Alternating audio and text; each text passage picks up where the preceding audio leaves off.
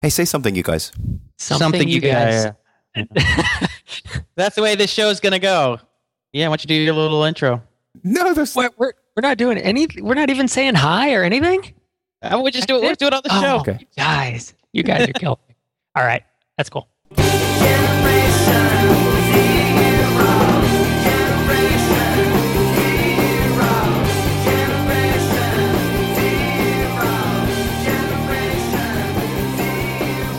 Welcome to episode 246 of TechZing, hosted by myself, Justin Vincent, and Jason Roberts.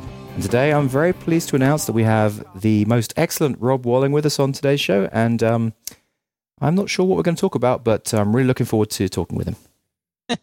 Gentlemen, Hey, thanks for having me on. Yeah. Yeah, it's good to have you back. Yeah. Yeah, uh, yeah. Like when we talk over each other right out of the gate. That's no. Yeah. It's it's definitely good to be back on the show, man. I think this my might be my fifth time or something.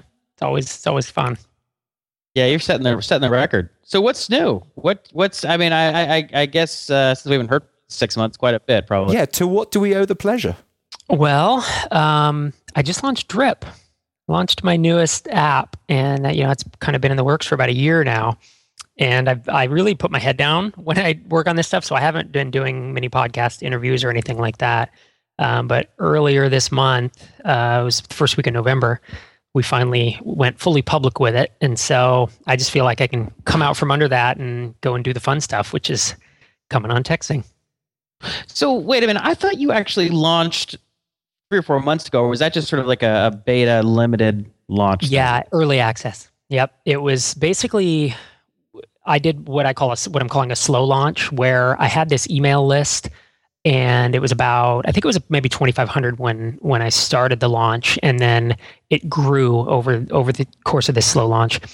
Uh, but I was basically letting in between three and 600 people at a time, um, and I, I should clarify that I was sending between three and 600 emails to the list at a time. So you know, obviously everyone doesn't come and sign up.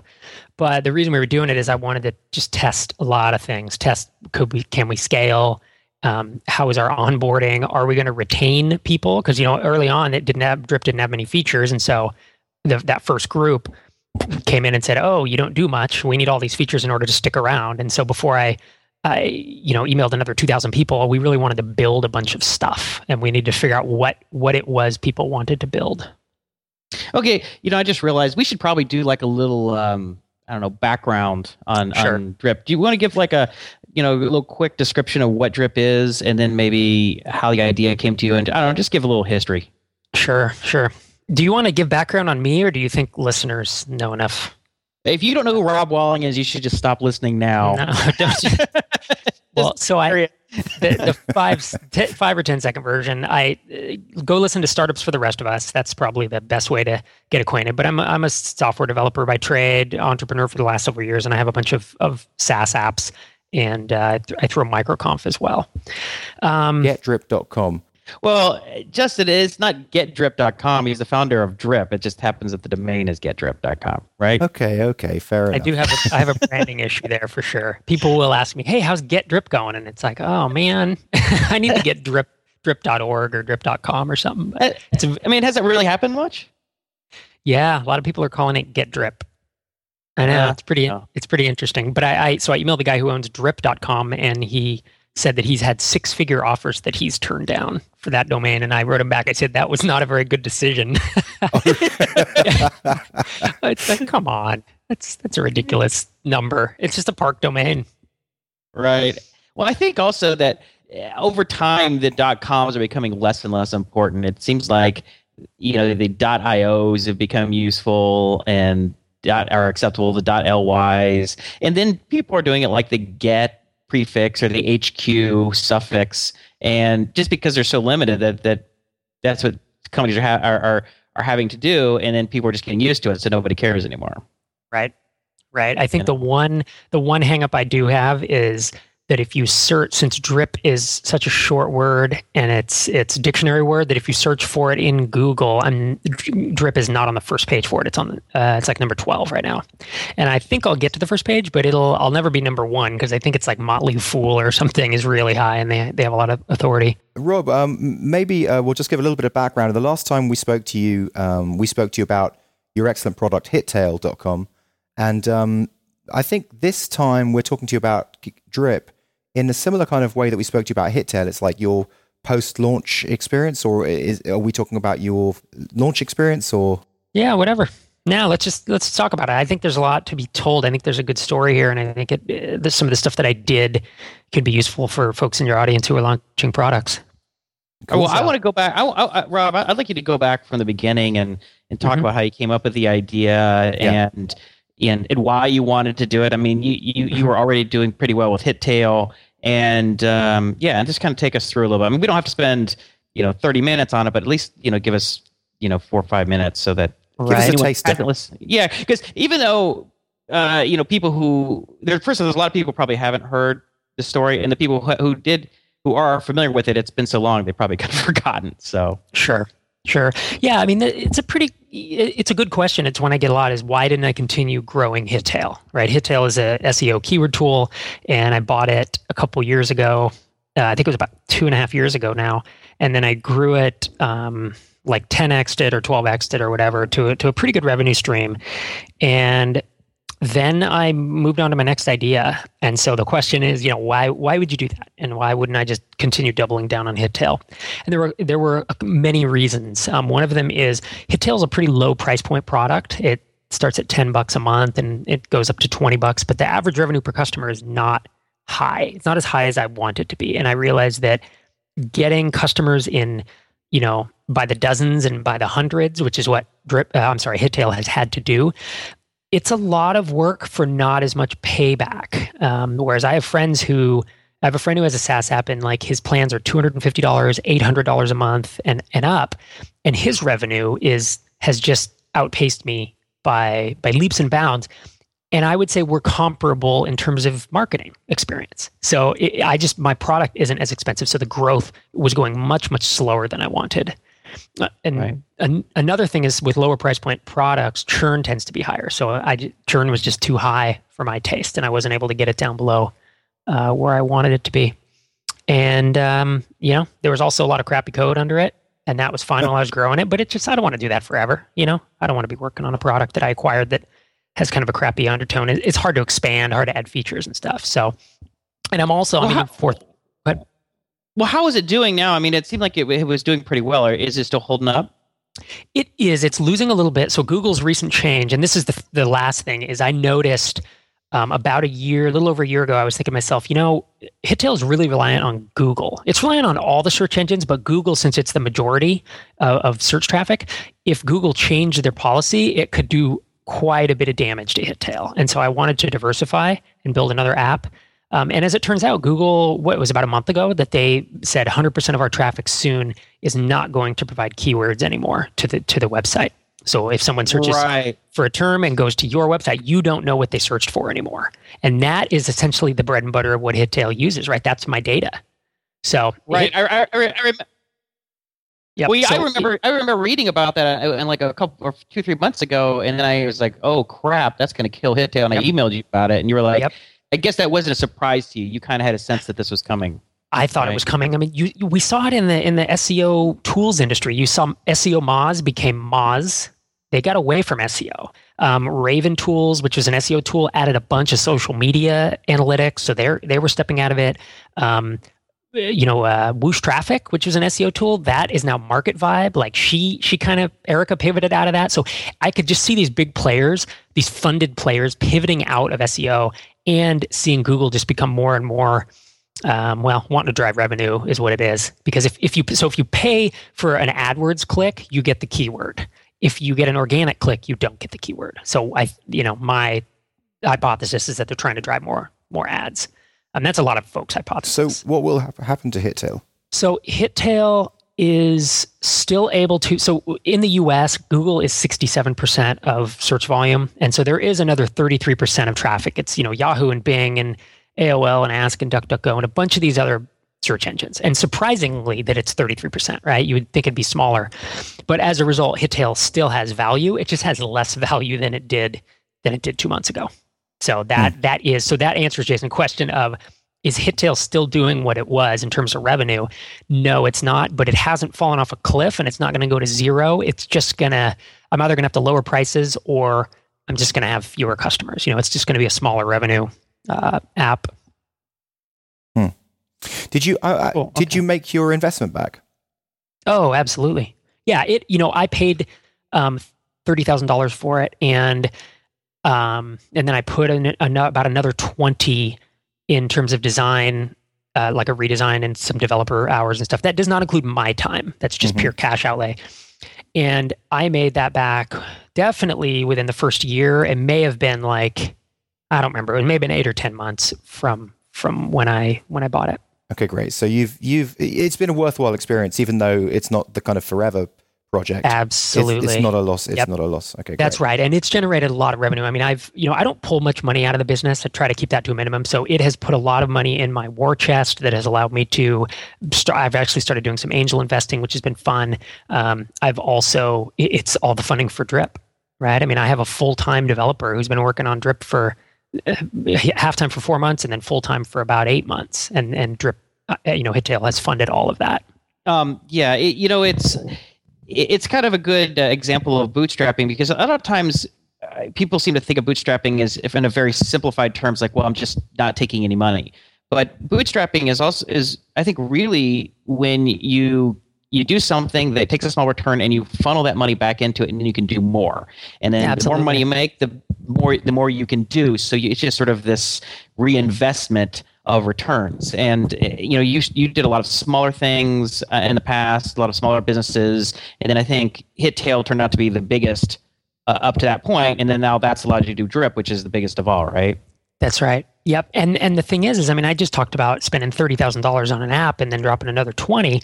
I wouldn't have had the reason I had that money is because I had .NET Invoice, Apprentice Lineman Jobs, Just Beach Towels, CMS Themer. I had these tiny ideas that generated between 500 and maybe 3,000 a month each. And I packed a bunch of those together, you know, and then I let those build a, a smaller war chest. Um, and use that then to to to level up is really really what it is. And I think you know Hittail basically was a 10x idea. I wanted it to be 10x bigger than what I did previously, and my hope is that Drip is 10x bigger than Hittail. So so drip could well be the golden ticket. Well, I mean, you never know. You know, it's it's doing well so far. Um, I don't know if it will technically be exactly 10x Hittail, but at least order of magnitude, I think it will be in the ballpark. I think it has a potential to be in the ballpark if I if I execute well. So Drip Drip is an email marketing app at the highest level, but really the goal is to get to allow you to get more leads and thus more customers from your website.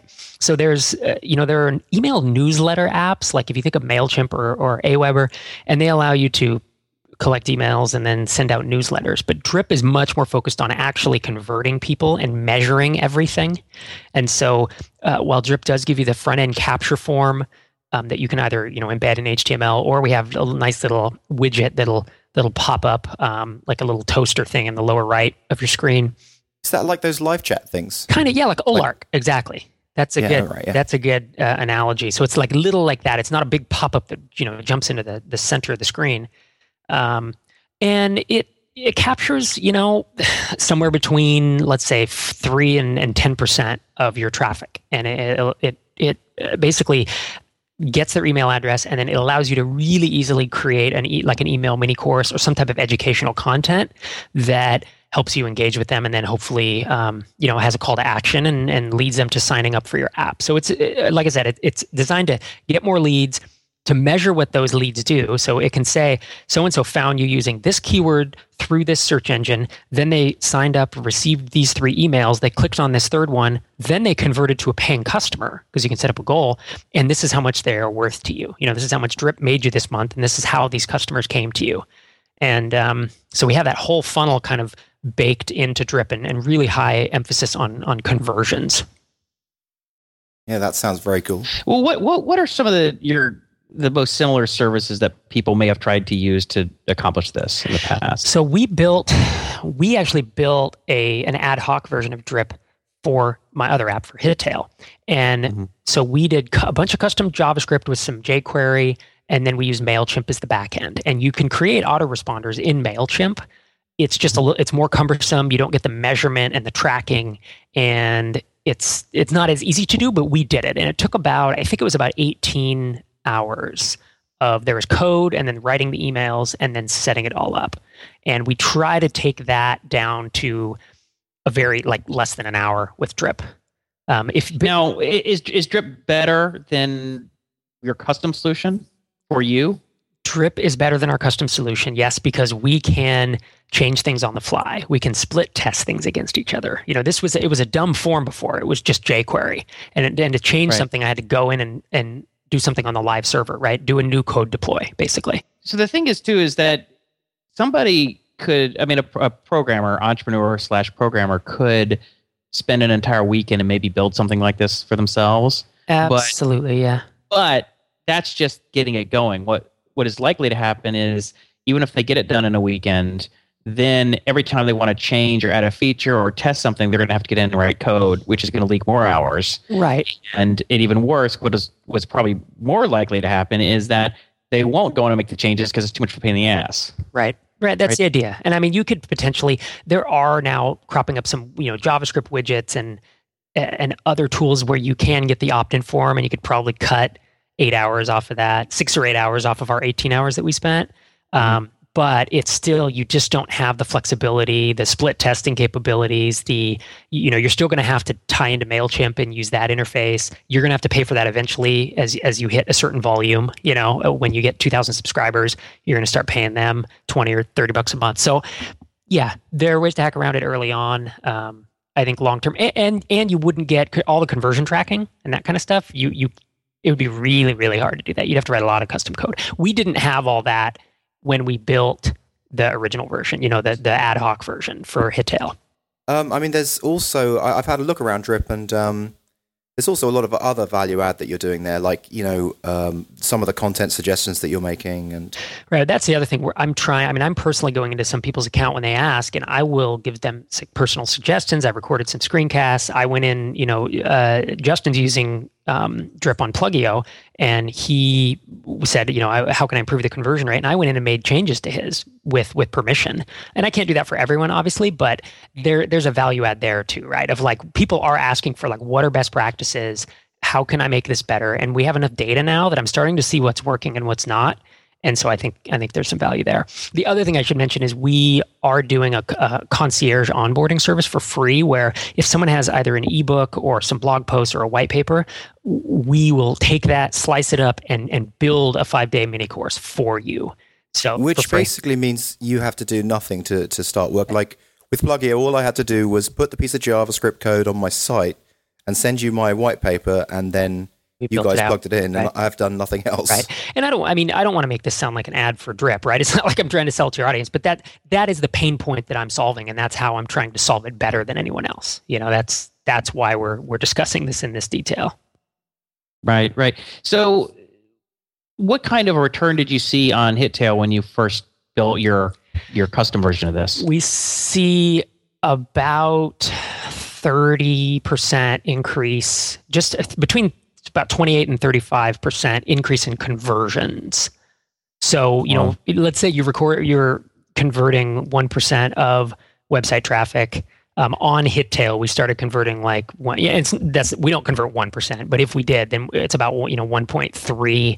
It would go up to there. Now that's not everyone's not getting that. That is on the high end for what I'm seeing, but the low end, I think the lowest certainly there are some that are at zero, but I, I most people are getting above a 10% conversion rate increase. And it's a, the nice part is a one-time investment. So you do this once, you set it up, and then it, it just kind of runs. And on an ongoing basis, it it you know gathers enough of leads and nurtures them through this sequence that you just get a little a nice little bump in conversions. So you have to be at the point where that's worth it. it drip is 50 bucks a month, so it's not cheap. So you have to be at the point where, where you have enough traffic and your price point is at the point where a, 10 to 30% increase in conversions uh, is actually worth, it should be worth substantially more than $50 to you. Okay. Okay. Well, we were offline or, you know, not recording the show. You, you gave us some pretty, a pretty sick conversion rate for drip. Now, are you using, I, I imagine you're using drip on drip, right? Yes. It's a recursive function. That's right. Recursive. Yep. and is that large? Do you think that has this, that's playing into the conversion rate? I mean, I guess you probably haven't tested using drip without drip, right? Right, right. Yeah, I do. So the, the conversion rate we were talking about was trial users becoming paid users, trial mm-hmm. to paid. And that number, our number is pretty high for drip. Um, that is a, largely due to two things. One is our onboarding within the app itself. Um, mm-hmm. Just when you log in, it there, we have a really nice wizard that walks you through and kind of shows you the next step with video, you know, a video if you want it or whatever. And then I do have drip emails that go out. Um, and they, you know, there's seven of them in the series maybe. And depending on what you do, if you don't do this certain step, we email you like every three days and we say, hey, do you need help with this? We will do it for you. Like we'll install the code for people if they need to provide, you know, they provide us login to their site. Um, so that kind of stuff all helps goose that number up. Well, it seems okay. So fifty dollars, your low, your low price plan. Do you have a higher, higher? Yeah, uh, there's 50, 100, and 150 a month. Well, it seems to me if you're charging that much, that it would, especially early on, it would be worth it for you to just say, "Hey, uh, I, I can help you out. Give me, let me give you, let's, let's set up a phone call." Oh, absolutely. Right. Yeah. When are you doing that? I'm not. but, but it would be worth it. I there's a couple things. I did I onboarded a lot of people early on. Um, you know, Drip just launched this month, so it's still early. But I did I did a, a, slow launch thing for about three months where I was onboarding people one at a time. And what I found was I would offer to do Skype at that point, but most people were like, ah, email's fine. And so we did I did a lot of email onboarding with people and some screencast onboarding. But um, some, we might do webinars. We might. I. It's not really my thing. I don't love doing Skype stuff, but I, what I probably need to do is hire somebody to do it. Right. Because I mean, you know, because because I would I would imagine that well, especially with your sort of star power in the micropreneur world. I mean, people be like, "Hey, man, I get on the phone with Rob Walling. You know, that sounds awesome." Sure. And then you you could just walk them through this stuff, and at that point, they're going to feel almost obliged to sign up. Right. They're like, "Well, I just spent like a half hour talking to Rob. Like, right. I got to sign up now." Right. You know? Yeah. And, it, and, then they start using it, and then they become addicted to the crack. You know, consuming that drip works for them, and then you're over the hump. Right. I might, you know, if I do it at all, it would probably be a little more scalable than one-on-one onboarding, and it might be more like doing a, a, a webinar. Yeah, where mm-hmm. I'd show people the process, and I frankly, I'd like to show them I mean, the best way to educate is to show people how to do what drip does, but how to do it without drip and say, here's how to do it. Like, I'm truly not trying to sell this thing. Go do that if you don't have the money, you know, or if you don't want to use a third party's thing. Um, you know, um, I've often wondered if it would be a good idea to do something that was like drip in the same way that you have the pop up on the bottom right hand side, but for the, a webinar. So, in other words, people can sign up for the webinar that's going to happen once a week. Absolutely. And then in that webinar, you you describe drip. Yeah, no, that'd be that'd be a great way to do it. I don't know of anyone who's using it that way, but that's one of the suggested ways that I've talked to some people about using. Because it's not all about just giving away an email course. There's some people that are using it to like give away a free report or to or to let people into a demo version of their app. Um, I think signing up if we were going to do webinars, I would absolutely use Drip to to get people's info you know, for that for the webinar. Yeah, it's anything lead. I mean, that's where I switched from thinking of it as an email capture form, which is what maybe 80 or 90% of people do, but there's a lot of folks capturing leads and actually putting them putting them into Salesforce and then following up. So it's a that's a little bit different way to think about it. You know, so when you first got got started, I, I think I remember you, you, you told me that you emailed a bunch of friends. Actually, this is when you were just testing out the idea. Yep um, you emailed friends of yours who were entrepreneurs and asked them if a service like Drip would be useful and right. If how much they pay for it. And at the time, they were saying what about hundred dollars a month? Yeah, that's that what was that was the price point I wanted to have, and I got I emailed seventeen people and I got eleven to buy in at that price. And how many of those eleven are customers now? I think maybe five, maybe right in that area, about half. Now are the other six still friends, or are you not friends yes. with them anymore? No, they are, and they weren't necessarily friends. Yeah, right. You're done. you and me. You're dead to me. no, they um, it was it was uh they are still friends and then the, a lot of these guys i just kind of knew and i knew they were founders and could have the need so they aren't necessarily people that i've ever even met or spoken to on the phone but we just know of each other and right. so um yeah the uh the other guys all everybody almost everybody came in and tried it out and then some the biggest reason people aren't using it it, or don't use it is because they say I don't have the time. I don't have the time to get the, the thing set up. You know, to get the uh, the content set up. Even though we'll do it from existing content, some people say, "Well, we don't have any good existing content." And even though we have, I have a writer, a really good email writer, um, and I put him through at cost. So basically, he charges 500 bucks to write a five day mini course from scratch. Like he'll send you a questionnaire and then he writes it, and right. I'm passing that through. And we'll do it for 500 bucks. But people are like, "Well, I want to do it myself," and you know, da da da. So that was mostly the reason is is like a, a not able to prioritize it high enough. And that's why I think those other five or six, that, those are the reasons they gave me, anyways. Right, right. Well, sounds reasonable. I mean, anytime that to, anytime a, a, product requires people to do work, yeah, I mean, that's just, I think what they call that. conversion equals desirability minus friction. Totally. Totally. And the nice, so the interesting thing is Hittail had ongoing friction because it constantly adds something to your to do list, right? It's giving you new keyword suggestions that you should write about or order an article about or publish something about. Whereas Drip, it's, I've tried to front load the friction. So that means maybe less people converting to paid, but it really, really means it should mean a lot lower churn long term because that friction is front loaded. And so it's more of a set it and forget it type situation. It's my hope, anyways. Right. And I think you told us in the last discussion about Drip that you had, you hired a guy uh, who I guess you knew he had, he had won a couple of hackathons in, in, in the area and you're in uh, Fresno, right? You're in Fresno. That's right. Yep. Yeah and uh, he initially hired him to work on uh, Hittail, but then you pulled him over to Drip. Is he still with you and working on that stuff? That's right. Yep. Yeah, he was working half half on Hittail for a while, and then when when I got the idea for Drip, I realized you know that. I realized that we had built this thing for Hittail, and I thought, huh, this might scale up to other other businesses. And so I talked to him about it and said, I think I'm thinking about building something from scratch. Would you like to write some greenfield code with the other 20 hours a year week.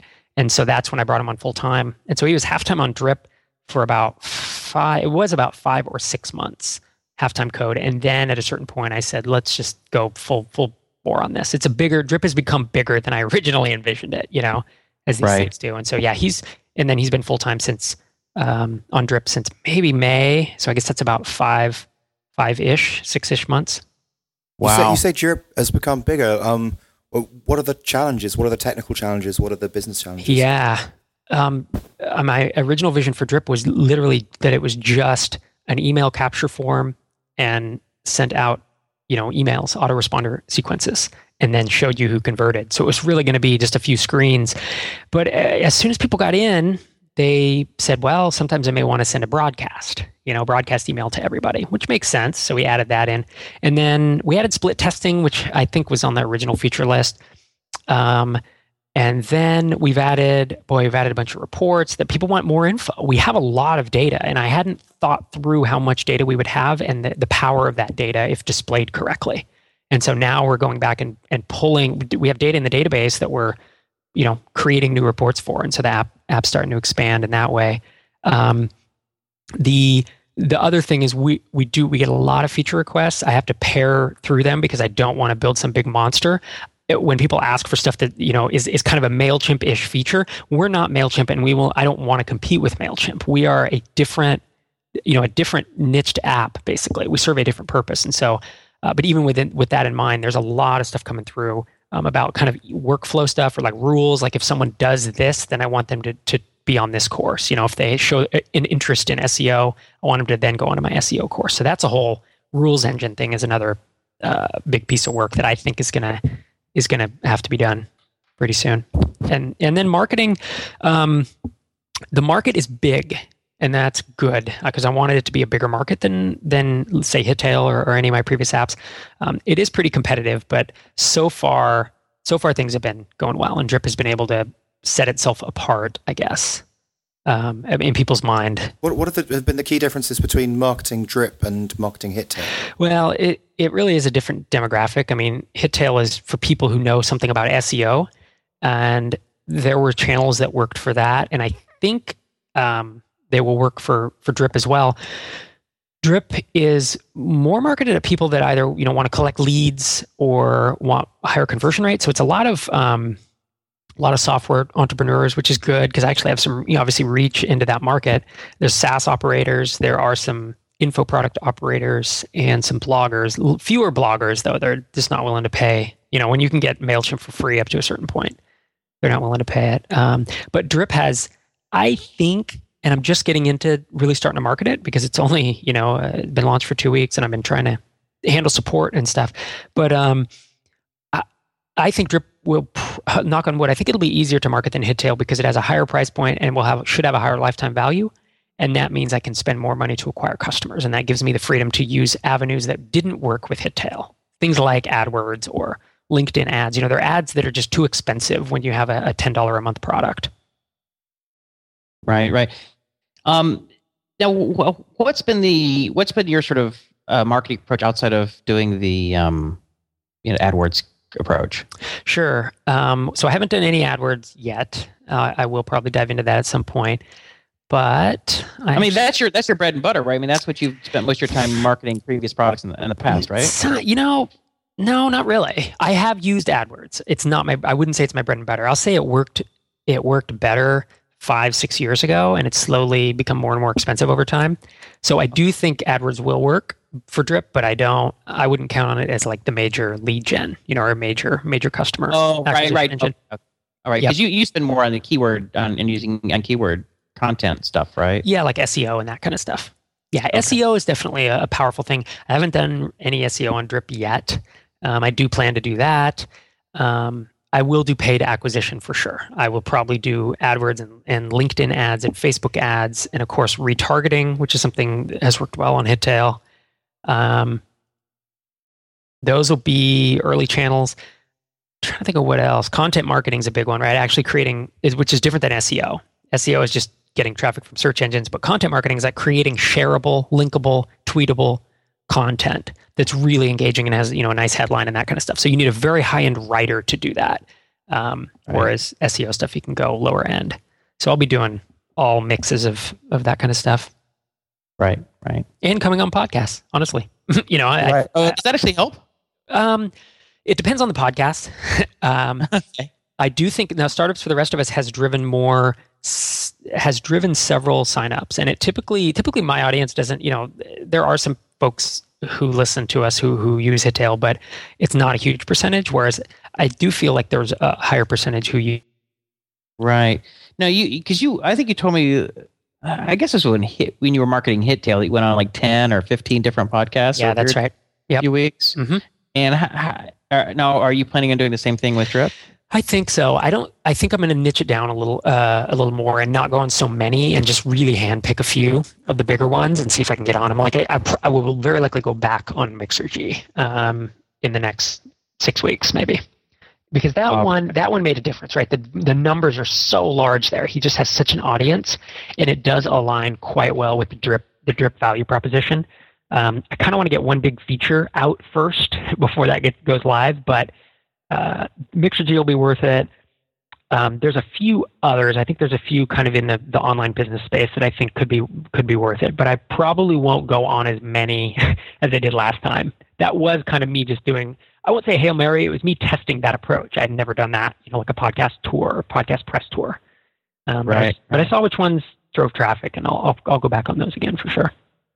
Interesting. Cool. How, how big is Mixergy? Do you even do you even know the numbers? I don't it has i don't know. I would say it has to be in in six figures like 100 100000 or more uh, you know right. listeners or whatever because it's pretty broad. It's a lot broader than our shows you know? Yeah that's true. He does he covers just sort of business in general it seems like or any business that has an online component. What about startups for the rest of us? Have you mm-hmm. been on uh, not startups for this i'm sorry um what's uh jason calacanis oh this week in startups I've never been on there. I I mean they have a huge reach, but man, I don't. Does he ever interview lifestyle business people or you know small? I should say unfunded or, or self funded startups. It's always all probably about the VC space. Yeah, I don't even I mean, know. He, might, he, he might he might he might interview one if they got really big. Yeah, I don't think it's whether it's fun or not funny. It's like he wants something that's like you know going to make a big splash in the world, not necessarily make someone a nice healthy that's income. Right. That's right. Exactly. He wants yeah make a dent in the universe, that type of thing. It'd be kind of, I mean, I think going on his show would be similar to getting written up in TechCrunch. Like it's it's really hard to do. I have no connections for that. I do think it'd send a lot of traffic and some, you know, a portion of it would convert, but um, much harder to get on. If I don't have kind of a, a warm lead, I'm probably not going to explore it anytime well, soon. J- we're buddies with Jason Calacanis. I mean, he's been on Techzing. Oh, that's right. so, uh, yeah, but that's not like I don't think we have a whole lot of pull with him. yeah. I don't think buddies would be over. buddies, yeah, I know. a little bit. He lives down there in LA, right? He does. This is Santa Monica. Santa Monica, Yeah. yeah.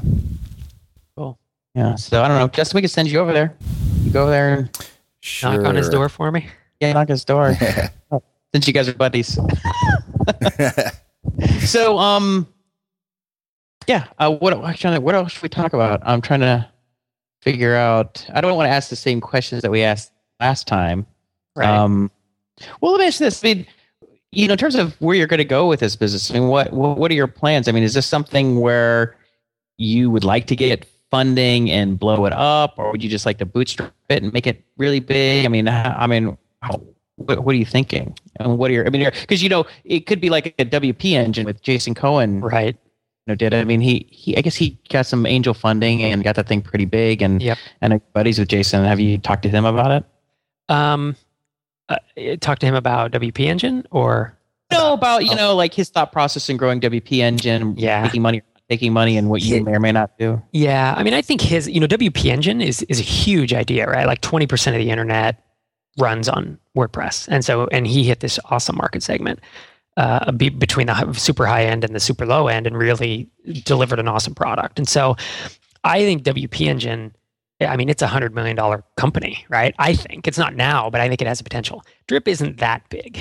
It could be turned into something that could be bigger. I mean, there are a bunch of funded companies in the space. Like there's a, uh Vero and I think I don't know if UserFox is uh, Intercom.io and Customer.io are not direct competitors, but they do kind of behavioral email. So there's a lot of folks with a lot of money in the bank that are in the space. So yes, I could probably raise funding. Um, I don't. That doesn't sound desirable to me. Um, I think that at this point, to get it this far and to see that you know there's early growth going on, that's that's quite pleasing. it, it's good early growth. It's solid early growth. I the thi- growth pleases you. yeah. Yeah, and I don't know that I need I just don't need the funding right now. I think if I if I hit a point where I realize, oh crap, I do need half a million bucks in order to grow this, I I wouldn't not consider it, but at this point I have enough money, you know, in the in the war chest from other stuff that I can go, I can push it pretty hard and and just grow this one up. It just sounds more fun to be honest to stay small. So it's me and my developer Derek and I have a support guy and it's fun being small and lean. I really enjoy that. And the thought of, you know, if I raised half a million, people would probably say, well, you have to grow your team. You have to hire a bunch of people. That doesn't, it doesn't sound like fun to me at all. And I am, I won't say I'm only in it for the fun, but if I'm going to be stressed out, that's not cool. Like I have enough stuff in my life that I can't control. I can control this, you know? So I'm gonna Right. I'm gonna keep it at a pace, and I don't want to be the I'm I'm not the guy who says oh I'm I'm not like scared of managing people. I've managed people in the past. I'm not scared of growing a company. I've grown companies in the past, but it just doesn't sound interesting, and I don't need to do anything like that, right? Like I I've made a full time income on smaller products for years, and HitTail and MicroConf and the Academy and all my and my book and alignment jobs and .NET Invoice. I mean, these other things I own, I've lived off of though off just a portion of that for years. So I don't need drip to live per se. So I uh, why why would I like push it to the metal, you know, if I don't really have the desire to do that and kind of make my life not as fun. That's that's how I'm looking at it now. Right. Well, it's, that is an interesting point. Like, what what is your kind of, you know, end game if there is one, or is it just to kind of keep on acquiring stuff and try and do bigger things next time round, Yeah. just for the fun of it? Yeah, I I don't so I don't look out more than about 18 months to two years because I just feel like I, I can't say where am I going to be in 10 years, right? But I know that in 18 months to two years, I will have, or I, I, I think I will have grown drip, uh, you know, pretty large, hopefully very quickly. And at that point, I will then look out another 18 months to two years. And the reason that I did, I mean, I, you know, I stopped doing HitTail. I mean, I still own it and it, it runs and everything, but I stopped really focusing on it and moved to Drip because it's just a bigger idea and it's more interesting right now. Like that's where I go. I need to be constantly learning. I'm, uh, you know, I took the, what is it called? It's like the stand, there's a standout test and there's the strengths finder. And one of, Mhm. there's a couple things. One of them is you need to be achieving and the other one is you need to be a learner. And if you're not learning, then you're going to be unhappy. And so that's a, that's kind of a, it's cool because I love learning stuff, but it's kind of a drag that I can't, I can't do the same thing for more than a year or two. I was a job hopper, you know, and now I'm kind of a, an app idea hopper. So yeah. Interesting. Yeah, but does, So- does it mean that, um, you know, in like in ten iterations time, you're going to be building something like Amazon? I, I don't know. I that's well, that's the really that's the exponential direction is going. you going. know, it, in, it right? is, it is. But i- here's another alternative. What if? And I don't know. I haven't given this thought, but I don't think I'll. I think if if Drip works out successfully, you know, over the next couple years, you're right. The next t- to 10x it would probably mean raising funding because I just couldn't get there without funding next time. But an alternative is what if I stop launching products and instead I either become just like an investor? Like, what if I become an angel investor for bootstrappers? I know that makes no sense, but like an angel investor and a mentor for those guys, that would still be fun. I'd still be involved in stuff and I'd still probably be pretty challenged, but maybe I don't have to launch my own stuff every 24 months like I'm doing now, you know? Well, the um, I mean, with the Jobs Act passing, it sounds like that Mhm. stuff's going to be possible because I mean, bootstrapped companies, um, you know, can take money even if. Well, I guess you know, you if you're not accredited, you you know, if Drip succeeds, you will be accredited investor Right. at some point. Yeah. But um, whatever. I mean, it, it sounds like it's going to make it easier to to take money anyway, Right. regardless. That's right. Um, so w- one thing I think would be interesting to hear about is the your what you call it your slow onboarding process. Slow launch. Yeah. Slow launch. You we were gathering up. I guess uh, your beta testers one by one or whatever. I mean, how did that work out, and why did you do it that way? Yeah. So basically, I I had built up a list of about at this point it was the list ended up being about 3,500 emails, but at this point, um, Okay, first of all, how the hell did you get thirty five hundred emails? Yeah. Like, yeah, that was like, nice. oh, like, That was- you know, I just went on. I got thirty five hundred emails. Like you know, just walk across the street and grab a coke. it know? was magic. Yeah. No, it was. Um, uh, to be honest, the the first 500 were from my audience, and that was me talking about it on the podcast. And I went on a couple other podcasts. I didn't really promote it because I didn't want to promote it at that point, but it just kind of comes up in conversation. And those 500 did not convert very well at all in the end. When I emailed that group, the conversion rate was uh, to trial was substantially low, and that that's okay. People were just wanting to see how I was going to market it, right? They wanted how, to how many? How, what- how many people was that? The first Five. how many? 500. First five hundred. Okay. Yep. All right. Um, and then there were about 500 that I got from almost like mentions on other podcasts. I either went on the podcast, like I went on Foolish Adventure and um, Product People. And I think I mentioned it. Yeah, I mentioned on TechZing last time, didn't I? Or you guys mentioned it. Um, like Brennan Dunn did a blog post about it. He was like an early, early access. So he did a blog post. Patrick McKenzie mentioned it. So there were just some kind of mentions of my friends. This is circle two, right? So think of it as concentric circles. Circle one was my podcast and my audience and my microconf talk. And that got me about 500. Circle two are these other folks, TechZing and Foolish Adventure, Patrick McKenzie, and they're my friends basically, and they got me about another 500. Then there was this circle three that started coming because, um, well, I guess the the nice part about Drip is it has a visual element and it says powered by Drip at the bottom. You can remove that if you pay extra, but by default, there's a powered by Drip link. And so someone picked that up and like the next web wrote about it. I'm not exactly sure why during the early access. Um, Chris Lema, who's a big WordPress blogger, was an early access user and he liked it. And so he wrote a post about it. And then that linked to some, allowed someone else. It wound up on Mashable at one point by I think a friend who I know. Like, he, so that got me. That was kind of the press. It was the third outer circle, you know, of people that I don't know firsthand, but it kind of spread a little bit. I think the idea. I think being in the space, the the the email marketing space has has some advantages. So that got me another 500 probably. So that Right. um, so I'm up to about 1500. Then I did Facebook ads and I got about 600 through that. That was a test. I wanted this. I tested a bunch of headlines and images and all types of stuff. I wanted so I wanted so on day one when Drip launched that I already knew the value prop that I was going to use to advertise it. And so that's I was testing while it was in beta, just sending, um, or even before it was in beta, frankly, when it was just a landing page. I was sending traffic to that and seeing what converted. So I think actually we wound up with almost seven or eight hundred at the by the time uh, from Facebook ads. Uh, by the time the list went live, and then there was another thing. There was this interesting viral loop that we kind of stumbled upon. Derek and I were at MicroConf, and Hiten Shah had said, if you have a visual element on a page, add a powered by link. And we didn't have that when we first first launched. Um, I say launched when we were on the first two people's sites, and then we realized we need to add a powered by link, and that has actually sent a lot of. Uh, uh, I won't say a lot. It has sent a noticeable amount of traffic, and that added several hundred people to the list as well. Oh wait, wait. Let me show. you. So you when when you're on what kind of a page you get a powered by link? If you have The widget, I think it's the widget. That's right. So if you go to hittail.com and look in the lower right, there's the widget there. And at the bottom of that widget, when it pops up, it says powered by drip. And if you go to Okay, plugio.com, so there's just, it's just like Olark, right? If you go to the bottom of an Olark chat window, it says powered by Olark and it links through. So again, you can remove at certain plan levels that we remove that link, but for the lowest plan, we leave it in, and that has sent us um, a decent amount of traffic. So that's been those are the main kind of the main five ways that I've that I've built the list.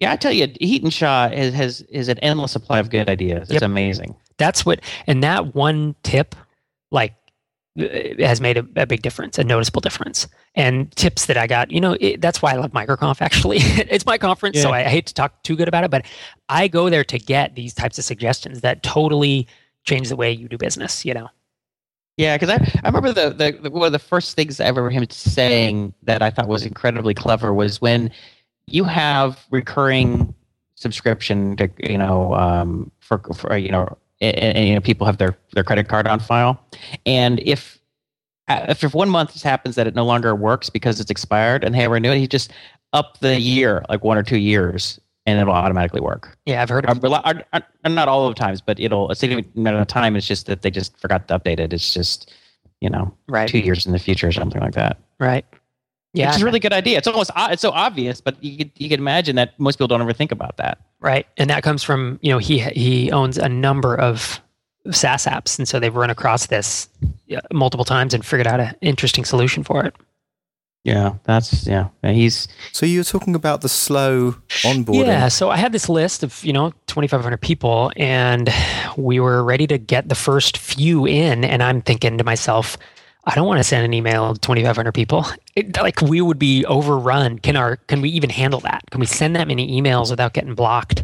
You know, as as spammers, you can't just ramp up that fast, even if you're sending legit emails. Um, and you know, can our we have real time tracking of conversions and all this stuff, so we had a lot of data into the database. And I was concerned that I don't know if we could handle it. So instead, I emailed the first 300 and I handpicked some people from a survey that I had sent eh, to get that 300. And that got us, well, you know what? I should even take a step back. Before I did this email, I went back to those original 11 and one by one, I tried to, you know, get them on and onboarded and manually um, help them get set up. And a lot of them, I would cut you know, I was doing the original creation of their courses. If they had, I wouldn't write it from scratch, but if they had content, I would personally go in and copy and paste it in. I did that for about two of the courses, and then I had my my support guy start doing it.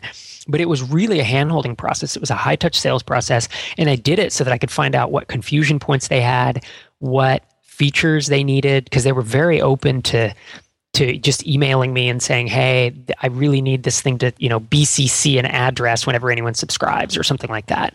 And that was my learning, and that was we got so many good features out of that. And I saw I designed my entire, you know, what's now the automated onboarding process. All of that was designed based on these one-on-one interactions, and all of the emails that are now sent during the trial are emails that I handcrafted and sent to the people along the way to help them go in. And I just started saving those in a text file. And so I knew what worked and what didn't, you know, because I'd work one on one. And so by the end of that, my pretty much my onboarding and getting people value out of the product was already it was already designed. So that was that was a nice uh, nice way to do it. And I probably took about I think we got 15 I got 20 people onboarded and I think about 15 of them stuck around um, and started paying and it took me maybe 60 days to do that somewhere between 45 and 60 days. And by the end of that i had done so much learning. And i had you know 15 people at 50 bucks a pop. That was 750 in monthly revenue. Like i felt pretty good about that not even having sent an email out you know to to the list i already had. I was approaching four figures. And so that was um, that was something i will do again. How about that? If i launch another app it'll i'll definitely do this this slow kind of the, the early onboarding of the early access customers.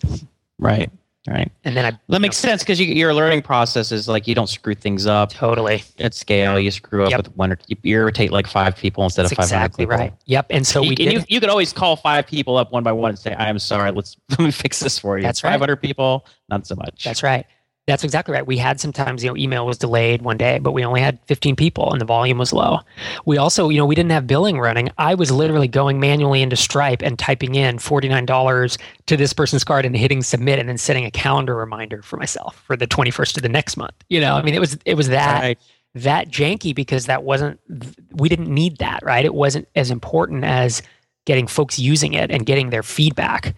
And that was our feature list for the next, you know, months of, of features came out of that that I think are really make the product a lot better. And so by the time I started emailing, so now I have this list of 2,500, which eventually grew to 3,500. By the time I start emailing that list, I'm much more confident that A, the product will hold up, that B, the value prop, it actually solves a problem for some people, maybe not everybody, but for some, and that it's worth paying for. And C, I'm pretty confident in my onboarding, pretty confident that I've answered 80% of the questions people will have. And so my conversion rate that you know on those emails is going to be high, way higher than if I had just mass emailed 2,500 people with kind of a hey, come join my SaaS app. Like a lot, this is what a lot of folks do, right? As soon as the code's done v v.5, let's just email everybody and get them in. And I, I, I didn't want to do that. I kind of wanted to maximize it a little more and and be a, be more ready for that group. Right. Uh, that's good point. Um, well, what uh, what are some things you've done that you think are sort of, I mean, other than things that we've talked about, are surprising or people wouldn't think to do, or or maybe that are um, at odds with what the uh, I don't know the best practices of sort of bootstrap startups. Mm-hmm. Well, I, I, mean, think, I don't mean to put you yeah, on the spot. No, no, I mean, no. Probably something else. You'll spend a lot of time thinking about, but I, I don't. But I, I mean, I have some things I can throw out. One is I, I have the means now. You know, with with Hittail being profitable, I hired a designer that is quite expensive. And so, if I was bootstrapping my first app, I would not have paid. You know, I, I'm trying to think of what I paid for the design.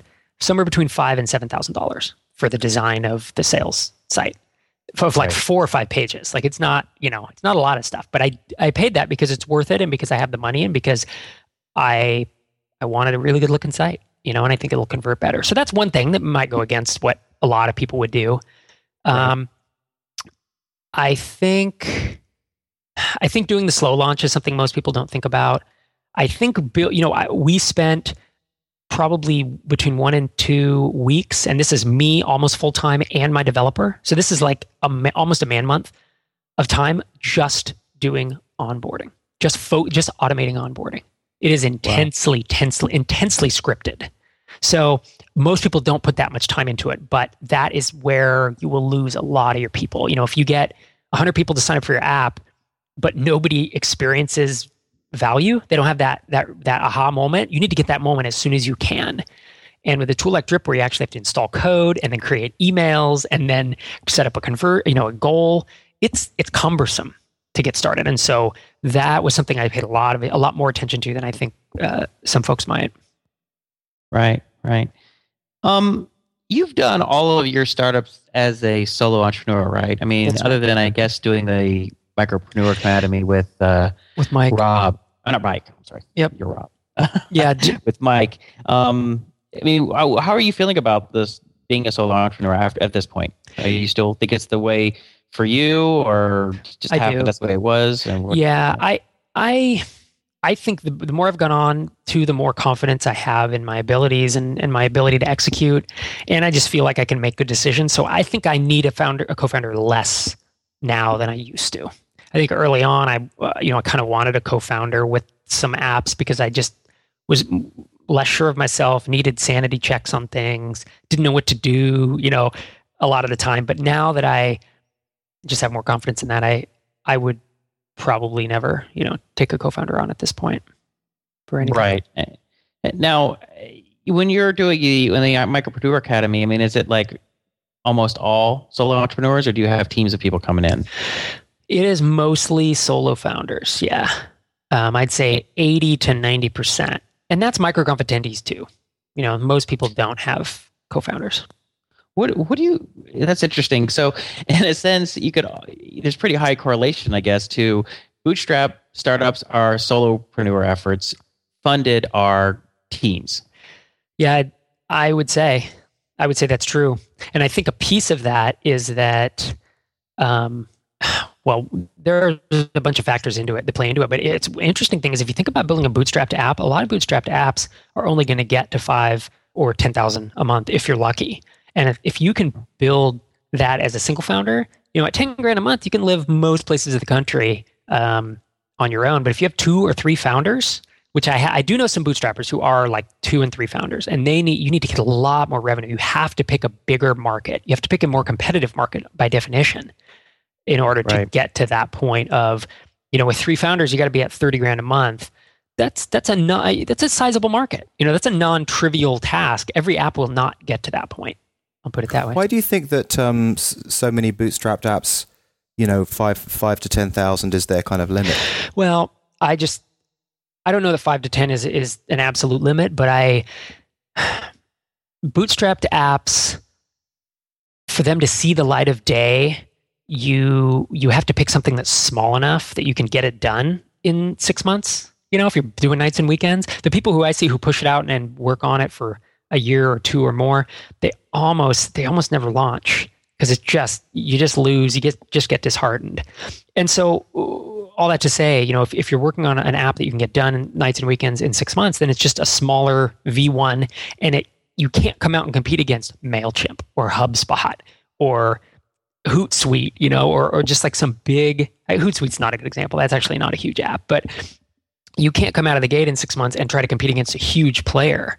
And so I think you have to tackle smaller problems early on, and that thus means your market's a little smaller. Now you can always expand into something. I mean, if you you know if you hit something, um, I mean, you know, Ruben is a good example with BidSketch. He originally went after proposal software for designers, and then he now he's proposal software for everybody, you know, right? freelancers and consultants and other stuff. And he did a really good pivot into a horizontal, becoming a horizontal tool, um, and has thus expanded his market. But I think overall, uh, in general, if you do, you know, when you first come out of the gate, I do think that a lot of bootstrap ideas are justifiably limited in scope. I think that's a good thing, right? It's that's my thing of like niching down. You can just get more Mhm. traction if you're niched, but that also means that you are limited on the top end. Right, right. Um, so what's the? Where are you going to take Micropreneur Academy? I mean, is this is? You, I mean, it's you've had it around for what about four or five years now? Yeah, I think about four years. So that's it. I mean, for those who haven't heard, it's a like an online startup community. Basically, it's a paid startup community. It's it's fifty bucks a month, and there's there are forums in there, and then there's a bunch of tactical information, some courses and stuff. Um, to be honest, Mike and I are talking right now about revamping it, about redoing it, and and I don't know what the end result will be, but we want to move it on to some better software because it's it's on WordPress with plugins and all types of stuff, and it, the forums are not that good. We just want to revamp it and kind of um, up it, you know, up the level, up the game a little bit. Right, but so you, but you're feeling like you're going strong with um the, the academy and what and, Yep. and the micropreneur and the, and the microconf Yes, uh, those conference. yeah, the microconf is growing every year and selling out every year, and um, the community is getting tighter. Like the the the folks who are seeing each other at microconf every year are coming back, and they are forming mastermind groups, and they are. I don't know. There's just there is a movement there. Like I'm really happy with what's going on in the academy and in in kind of the conference space in the in the in person version of it. And I, Mike and I have done a lot of talking about this about we've uh, I'll say semi intentionally, not fully intentionally. We've we really have been able to bring together a group of people who otherwise wouldn't have been able to find each other. You know, and there's Right. there's pretty valuable. I mean, and we did this for ourselves as much as anybody else, right? Like I wanted to, I want to be friends with all of these people. This is you guys included. You know, I mean, that's why I go to. I MicroConf is the conference that I wanted to attend. That's why Mike and I started doing it. You know, is there was no conference for us, and so Right. yeah, so I do. I remember in the early days, you you you didn't even know if you truly wanted to do it when you first started talking about it with myself and Yep. Jason. You're like, is this really worth all this effort? But it turns out that it really is. It it is, it is, and I think that a lot of good comes out of it for everybody. You know, for for the attendees and stuff, and it's it's cool to be part of it for sure. And what about uh, Startups for the Rest of Us? Because that's you guys have been doing that also for probably about three years now, right? Yeah, yeah, hundred and almost sixty episodes, I think. Um, three, three and a half years, something. Yeah, we we didn't do it every week for a while, so I don't know how long it's been, but yeah, w- there's no reason to not do that. Like we, a, it's one of the highlights of my week is recording that show. I really enjoy it. Um, I also find it to be a good accountability thing. Like it has kept me thinking about things in terms of drip and motivated, and I do feel some pressure because I will commit to things on it. And say, ah, mm-hmm. we're doing this, we're doing now. And I think, man, what, what do I have to talk about on the podcast about drip? And if I don't have anything, why not? Like, what have I not been doing? You know? So, it, which is a good right. thing for me because I have no co-founder. I have no, I have very limited accountability, you know? And so it, it definitely helps there. And then it does serve as a, you know, as a means to, to bring people, because MicroConf's once a year and what so what do people do every week you know like it, it kind of keeps them aware of what's going on in the world. And people now a lot of the listeners hear themselves being mentioned if you launch a product or hear other people they met at microconf being mentioned. And so it kind of it, i like to think of it the first section especially as kind of the the community announcements almost. You know we always talk about hey so and so launched this app this week or so and so got mentioned in this thing. I mean it's it's like a fun thing. Yeah that's yeah. cool. Yeah yeah, it's kind of funny. It's like worth. I mean, so just we've done to a 245. This is our 246 show. Mm-hmm. I was going to ask right. you guys the same thing. Yeah, about uh, yeah, about enjoying I mean, it. Are you going to keep doing it? That kind of stuff. Well, what do you what do you say, Justin? Well, I, I'm I pretty much feel like I have to keep doing it. Otherwise, you wouldn't have your weekly therapy outlet. Oh snap! That was right, brutal. Right. okay, so aside from my weekly therapy, um, what, what you know, what do you what do you what do you think about it? I mean, is this something you want to do for another few years or what? I mean, uh, for, from from my perspective, I have no intention of stopping. I I, I think this is for the rest of my life. TechZing, talking to Jason, my buddy, once a week. How you doing? A commitment. That's that's that's the way I feel about it. Yeah. Yeah. Although I, you know, uh, one thing is I feel I feel like us doing it once every couple weeks, which is then dwindled to once every three weeks, quite often, is is kind of hurting the show. Like it makes me lose interest in it because it feels so half-assed.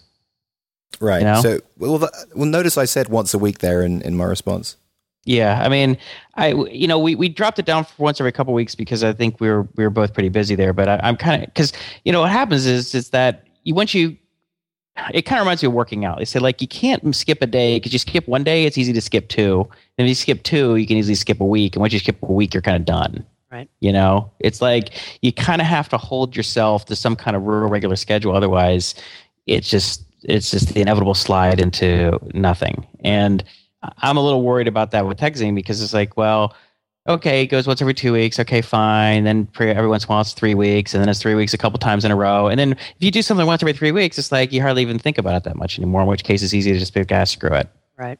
You know. Have you guys ever thought about because the the the one thing that got Mike and I to do it consistently, we didn't do it consistently at first, what got us to do it consistently is we marked off a specific day and a specific time and every week now for three years we've recorded so every tuesday afternoon 2.30 pacific is when mike and i record and i know even if you guys are doing every two weeks if you just said every you know two weeks do you have the, the consistency of schedule to be able to do something like that um well you know we, we could if we did it during the week probably um yeah you know although justin's life tends to be a little crazy. you know, he's your life just since he's a little more inconsistent than mine during the week. I think.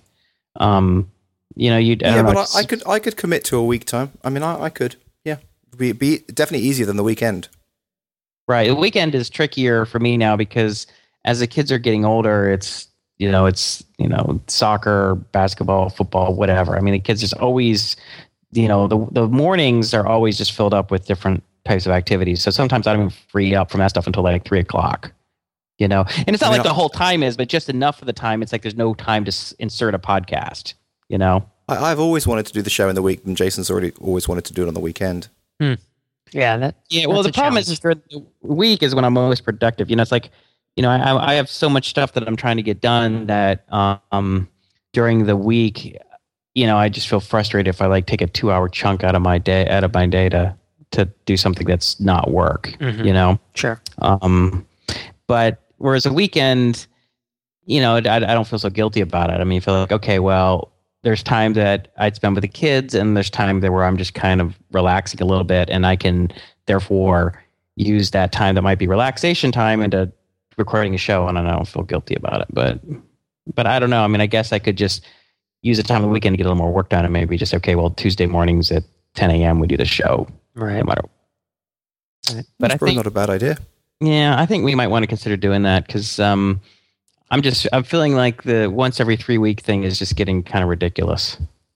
You know, I mean, you know, because it's funny. It's like so we were uh, you know, we were going to record a show this weekend, or I guess I don't. Maybe I don't. Justin even talked about. it. I just assumed we were going to do one because we did do one last weekend because of Justin was sick or whatever. And then, um, and uh, and I was starting to think, and I, I forgot that we were doing we were doing a show uh, today until I, you know my calendar reminded me. And I was thinking, you know, there's so many things I had written down I want to talk about, but starting to get so far in the past that you know it just kind of loses its. Uh, it's zip. You know, it's kind of like, oh yeah, like three weeks ago, this thing happened that I was thinking about. You know, as opposed to like two days ago. Right. Yeah. You, you know, like yeah, you know how like you, you have something happen and you go tell your friends about it, and or the next time you see your friend, you're like, oh yeah, so I did this or this happened or whatever, and it just happened like a day or two ago, so you're kind of really fired up about it or interested in it, or, or you have all the details in your head, but inevitably you're going to talk about it with you know your wife or a couple of your closest friends. So by the third or fourth or fifth time of telling it, it just completely loses. It, yeah. it, it, it kind of reminds me of uh, it going to a reunion. I remember when I went to my first, I don't know, my, my first high school reunion, but it was like the fifth or tenth reunion or something, ten year reunion, and you know the first couple people you talk to, I mean, you you go into detail about everything, right? And but when you get down to the tenth person, I mean, you got your whole life into like index card size, you know you're like, oh, so went to college, Chicago, did this, blah blah blah blah blah. And what'd you do? you got the right? elevator pitch down, yeah. Right. Totally. I mean, because it's just like you can't go to the detail, and then and then, but by the tenth person, you're completely and utterly bored with your own life. Right. Like I just can't even talk about it. I don't. Whatever. you right. know. Right. So that's one reason that I think, at least for me, we got to do this more frequently because this the things that I that are interesting lose their life and they just become kind of these things that happened way in the past that I don't really care that much about anymore or just they're not as interesting or whatever. Right. Yeah. You know what you what you could do that might help with that is uh, set, if you set up a Trello board and then you can get the unique email for that and whenever mm-hmm. you you know it'll add something to the board and then whenever you um, hear something or, or, experience something you're like oh man i totally want to talk about that on the podcast i because I, I, do this i pop up my phone and I do a new G, you know, new mail through Gmail, and I just type. I have a contact called Trello. It's my board, and so I email it to Trello, and I just type in like five words or ten words that will remind me of it. So then, when I come to to outline the podcast or do whatever, it's it's all there in an order, right? It's in reverse order of the occurrence. So if something is too old, I just archive them out. But there's going to be some in there that are going to be cool enough. You know, at least you're capturing them somewhere, and right. Mm. they could and I don't know. I'm just that's just an idea. One one. Yeah. Well, I have like this an amazing app for doing that. It's called the Big Ass Text File. Oh, that's perfect. yeah, no, that's really good too. Actually, Simplenote or something. Yeah. Yeah, I have my, my my text file on my desktop, and I just have a subsection in there or whatever that just says show notes and anything that I think about that I think might be interesting or a link or something that I want to make sure to to talk about on the show, I'll, I'll kind of paste them in there. But then uh, links, I've gotten a little lazy because sometimes what I'll do is like, you know, right before the show, maybe an hour before the show, I'll go into Instapaper and I'll go look at all the things that I read in the archive section, and I'll flip through and like, ah, that'll be a good one. Ah, that'll be a good one. You know, like I try to figure out what like would Justin want to talk about this. you know, right, right. It's like because you, you you know, it's not like just do I find it interesting, but it's like is Justin just going to give me look at look look at me with a blank look on his face. Right. like, why, why are we talking about this? Um, so I don't know, but uh, but you guys do a much more structured on topic show, right? Like ten ways to increase conversions through email marketing, or ten ways to you know get your first customers, or something like that. So you guys really have to work together on that on the on the material, don't you? We we take turns. So I will outline an entire show, and then he will outline the next one if we're doing that type of teaching. We now have three show formats, it seems like. We have one that is just a complete like update show, and we update about what we're working on, right? HitTail drip, AuditShark, stuff that happened, stuff that we saw. And we do we don't talk so much about Y Combinator stuff or hacker I'm sorry, hacker news stuff like you guys do, but sometimes that enters it. So that's kind of a random show. Then we have the Q&A shows where we will just answer, you know, between four and eight questions that we've received from listeners. And then we do have kind of the teaching show that's like a conference talk, like you said, where it's 10 ways to do X or whatever. Um, is AuditShark live? It is. Yeah. You can go to auditshark.com and, and So does he have he customers and stuff? does. Yes, he, uh, the last wow. last I heard, he How's it going? I, last I heard he had one paying customer, but I haven't asked him in like a month. Like we we don't actually talk. Almost talk. All, ugh, we almost don't talk except for on the podcast. So I I literally don't. I mean, we've done a little bit since we're talking about microconf now offline. We do some of that, but um, we don't talk much about uh, each other's apps. So I don't That's know how, what his customer count is, but it's you know he's he's in the slow launch phase. I think is where he is. You know, trying. Very mm. slow yeah, launch. yeah, yeah. So he's trying. Many years. Yeah. Yeah, that's amazing that he actually is is had launched it 'cause it was the longest. I think it was the It's longest I've ever heard of anyone working on a know. project and and, and actually launching it. That's Yep. amazing. I know. Most most of the time, if it goes that long, it just peters out. Mike and I have talked about that both on the podcast and off. You know, I, I had asked him offline, like, "Are you? Do you think you're going to launch it?" And he always he said, "Yeah, I'm going to." Like, it's it's taken me a long time, but he's still motivated to do it. You know, and he actually had uh, I don't know if you heard the episode, but he had a health issue that was plaguing him for a couple of years, and that was impacting a bunch of his ability to get work done, basically. Um, and and he the doctor found it, figured it out, and he now like in the past 20, I don't know if it's 60 to 90 days, his productivity has just skyrocketed. Um, so that he's he's gotten more done in, in that time. You know, from what he's told me, he's gotten more done in that time than in a long time. So I def- definitely definitely feel good for him about that. That's amazing. Did, did he did he talk about what what it was on there or not? No, no, he just said it was you know it was a health issue and they figured Oh, it out good. finally though. He had to switch doctors, and then It that was like it's like that show uh, Mystery Diagnosis. Have you ever see that? uh-uh.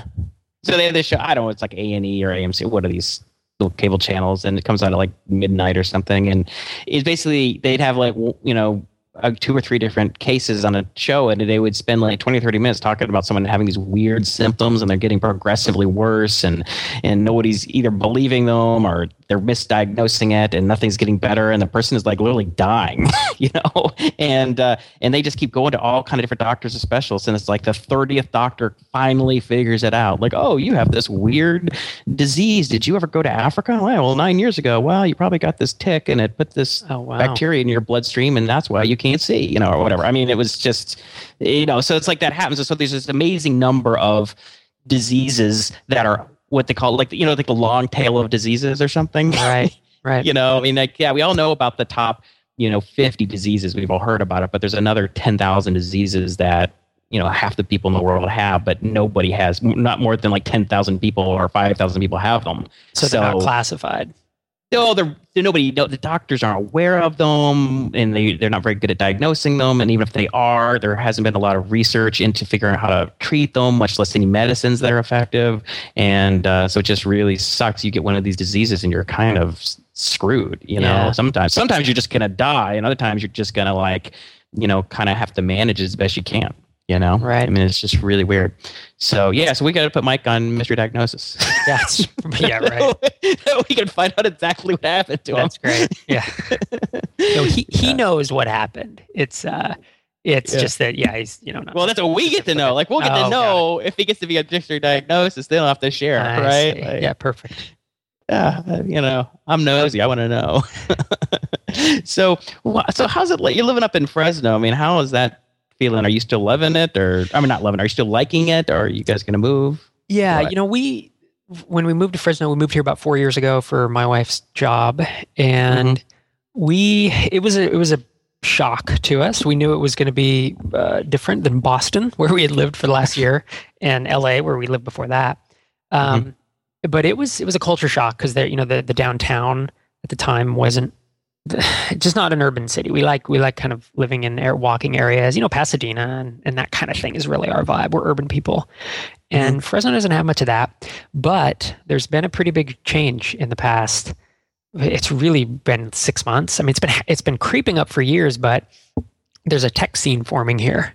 It's really interesting. Um, I now have a small office. I have a ten like a ten by twelve office in this tech cluster, and there's like twenty companies or they're all between one person and there's like i think one of them is like seven people that's the biggest and it's software companies it's software consultants there's some product companies there's mobile developers there's designers there's the, everybody's we're bringing them together into this one building downtown and it's expanding there's like a big waiting list to get in now because there's this real thirst to be around other techies And so Yeah. that movement's cool. And I'm I'm part of that. I'm on the board of that.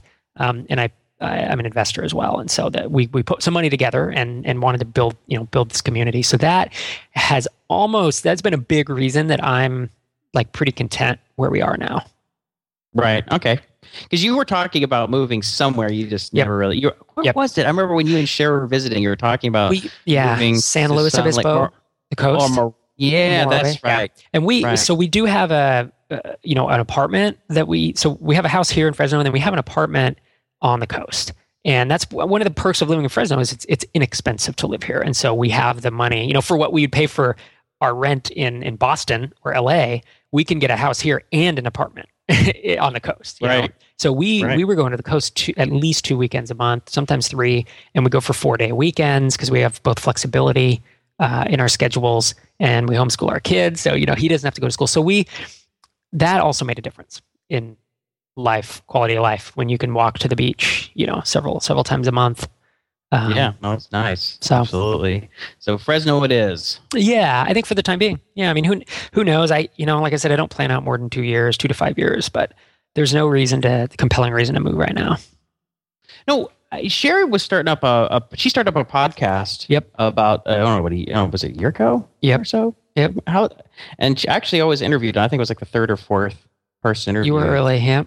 Yeah, Yeah. How did, how, how's that going? she it's called parenting reimagined and Uh-huh. it's in itunes and you know on the web and stuff um yeah she's like 35 episodes in and the most Wow. recent one was about our trip actually taking the family to europe that's the only one that i appear on both of our kids also also are on there but um it's good i mean it's her thing it's a you know a parenting podcast she interviews parents who had to deal with difficult situations or have a kid who you know has adhd or a kid who someone lost a kid you know lost their kid like passed away and all happiness and sadness and all that stuff. And it's just trying to be figuring out what it's what it means to be a parent and to hear stories. So it's good. 35 episodes in and yeah still cranking. How big's your audience now?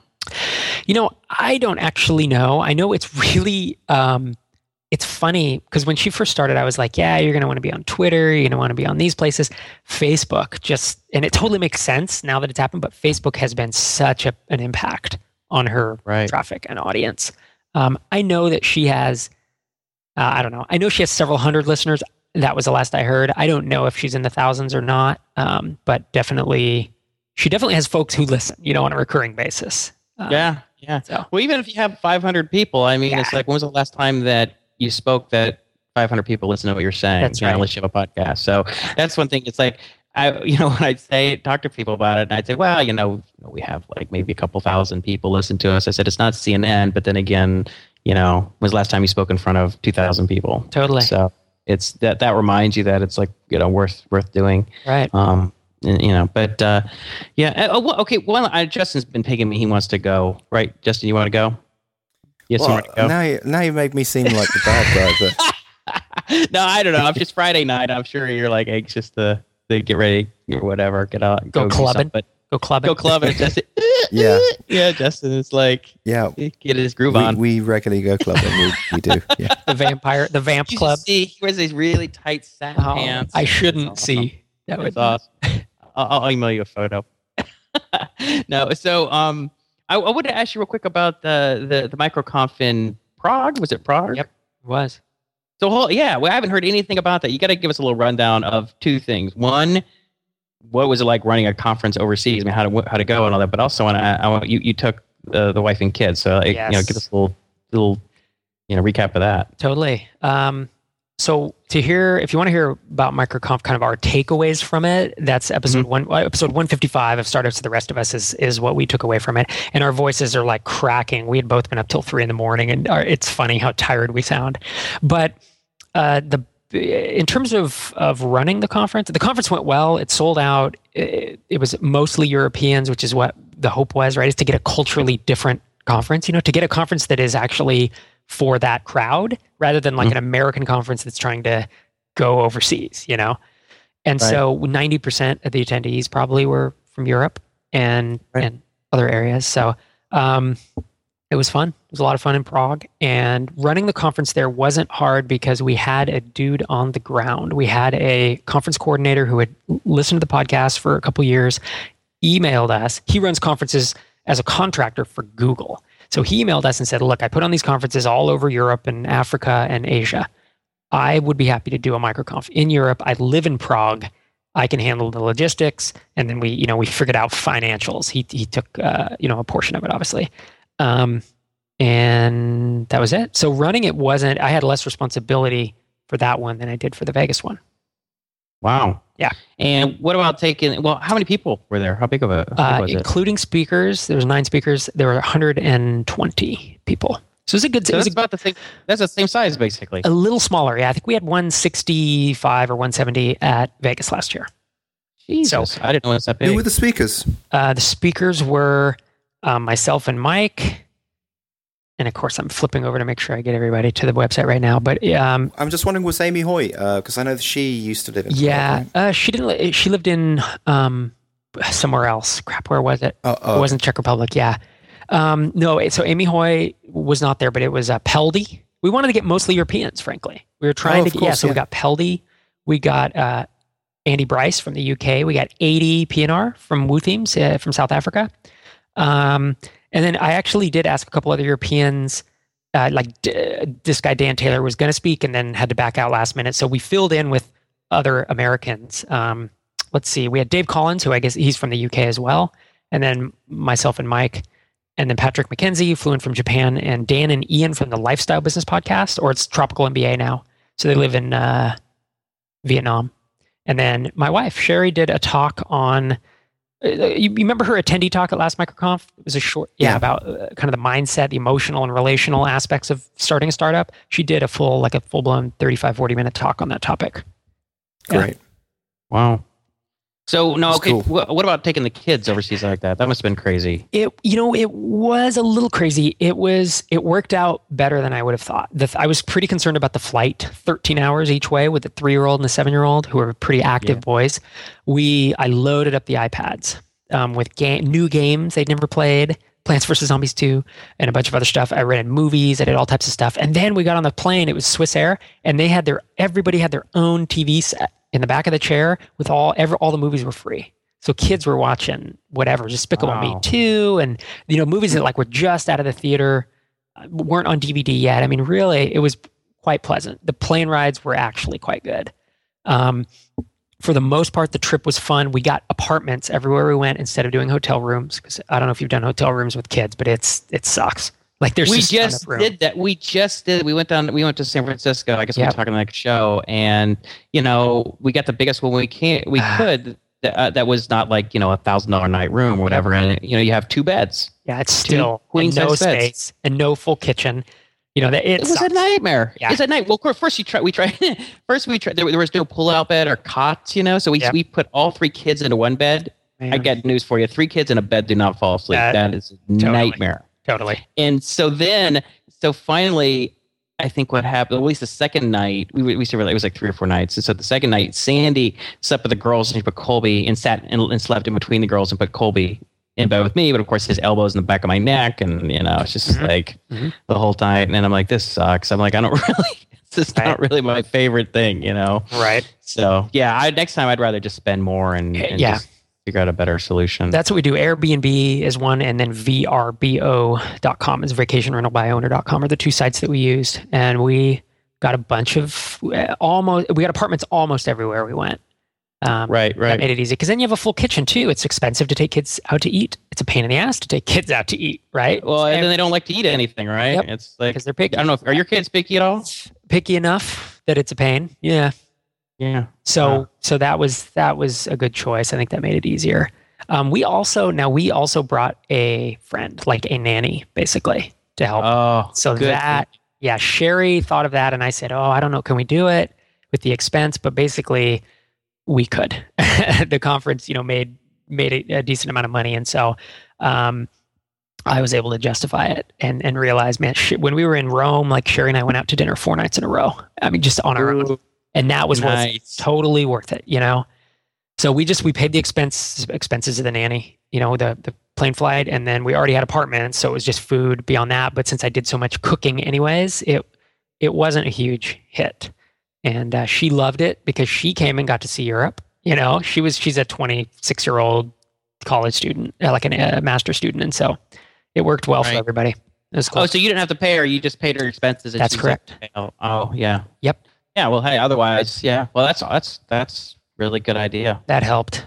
Clever Yeah. hack. That's like a travel hack. It totally was. Yeah. Sherry came up with it to to give all credit. You know, she's she's clever. She planned the whole trip and scheduled everything and that's a super time consuming, but she made a lot of good decisions that made the trip easier that I wouldn't have particularly thought of, I don't think.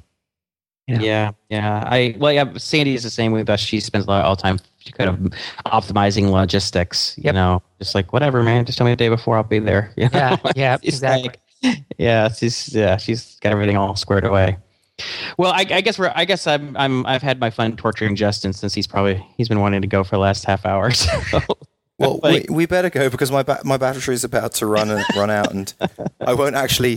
The the show won't even be recorded unless I can click stop. yeah, Justin's gonna be like, please don't. He's like, Jason, please don't say one more thing. yeah, yeah. What, oh, and one more thing. Yeah. Oh. Cool. So we'll, we'll cool. Well, we, we're gonna have to have you on a show where you, we just go through random topics. Yeah, cool. Yeah. I was Just like happy to come back. Normal. We don't. Where it's less of an interview and it's more like you know whatever the last Sure. thirty minutes has been here. We can go over go over just stuff. I think it, I think that'd be fun. Anytime, man. Let me know. I'm free most days, so it'd be And fun. we might even let Justin talk too. Which That would, yeah. Justin did not talk very much on this one. Between you and I, it's uh, tough to get a word in vertical. I think.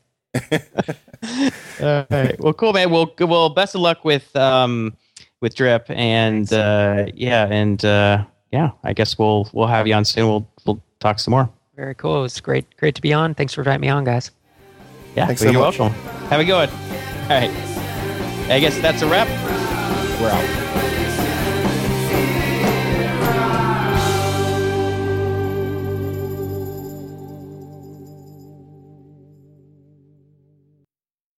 Can we? I I, I think Damn. that there should. Okay, we can't. Let's say you know how we can't invest in you.